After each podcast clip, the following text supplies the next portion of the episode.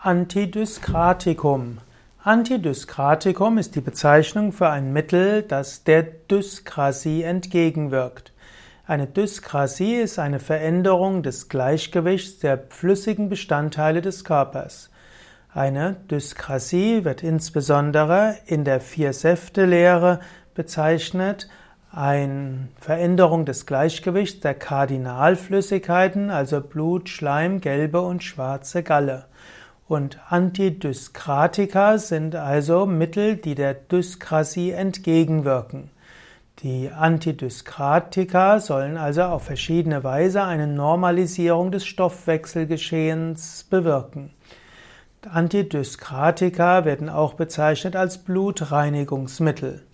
Antidyskratika haben Ähnlichkeiten mit Konzepten aus, Ayurveda, aus dem Ayurveda.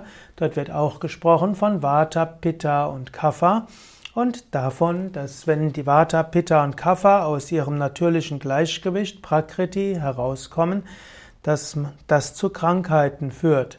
Und so wurde in der Vier-Säfte-Lehre, in diesem Aspekt der Medizin, viele Krankheiten auf das Durcheinanderkommen der vier Säfte, also die Dyskrasie, geschoben und dann wurden verschiedene Methoden entwickelt, um die Dyskrasie zu beheben.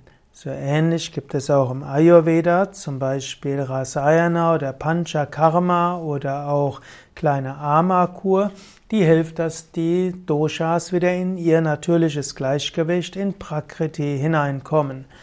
Und man kann auch im Ayurveda verschiedene Mittel nutzen, um einem Ungleichgewicht entgegenzuwirken.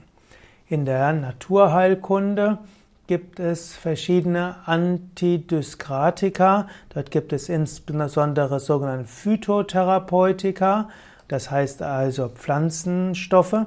Diese sollen helfen, schlechte Körpersäfte auszuleiten und sollen so den Körper zur Selbstheilung anregen.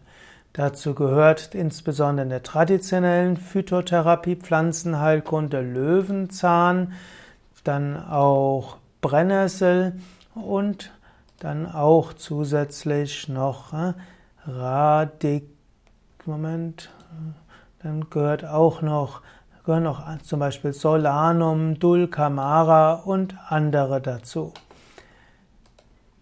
Ja, soweit zum Antidyskratikum von Ayurveda und Schulmedizin. Im Yoga würde man sagen, eine natürliche Lebensweise, eine gesunde Ernährung hilft, dass gar keine Dyskrasie entstehen kann. Und wenn man außerdem jeden Tag Yoga übt und Tiefenentspannung übt, das hilft, dass der Körper von selbst ins Gleichgewicht kommt. Außerdem kann man einmal im Jahr fasten und auch Fasten hilft, dass Stoffwechselprodukte ausgeschieden werden und dass der Körper sich regeneriert.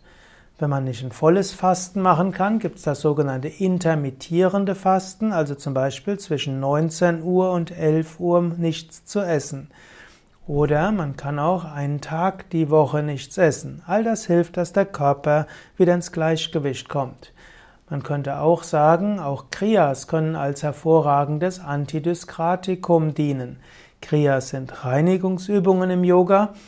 Gibt, geht es von Kapalabhati, Schnellatmung, über Bauchbewegung, Agnisara, bis zu letztlich auch Einlauf, Basti und weitergehende Techniken wie zum Beispiel wie zum Beispiel Shank Prakshalana, hm, welches eine Art äh, Salzreinigung des ganzen Organismus ist, eine Menge von Methoden, letztlich alles auszuschwemmen aus dem Körper, was dem Körper nicht zuträglich ist.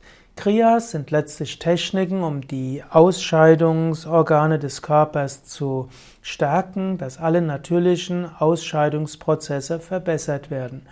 Und wenn der Körper so besser seine Stoffwechselprodukte loswerden kann, dann stellt sich ein Gleichgewicht von selbst ein.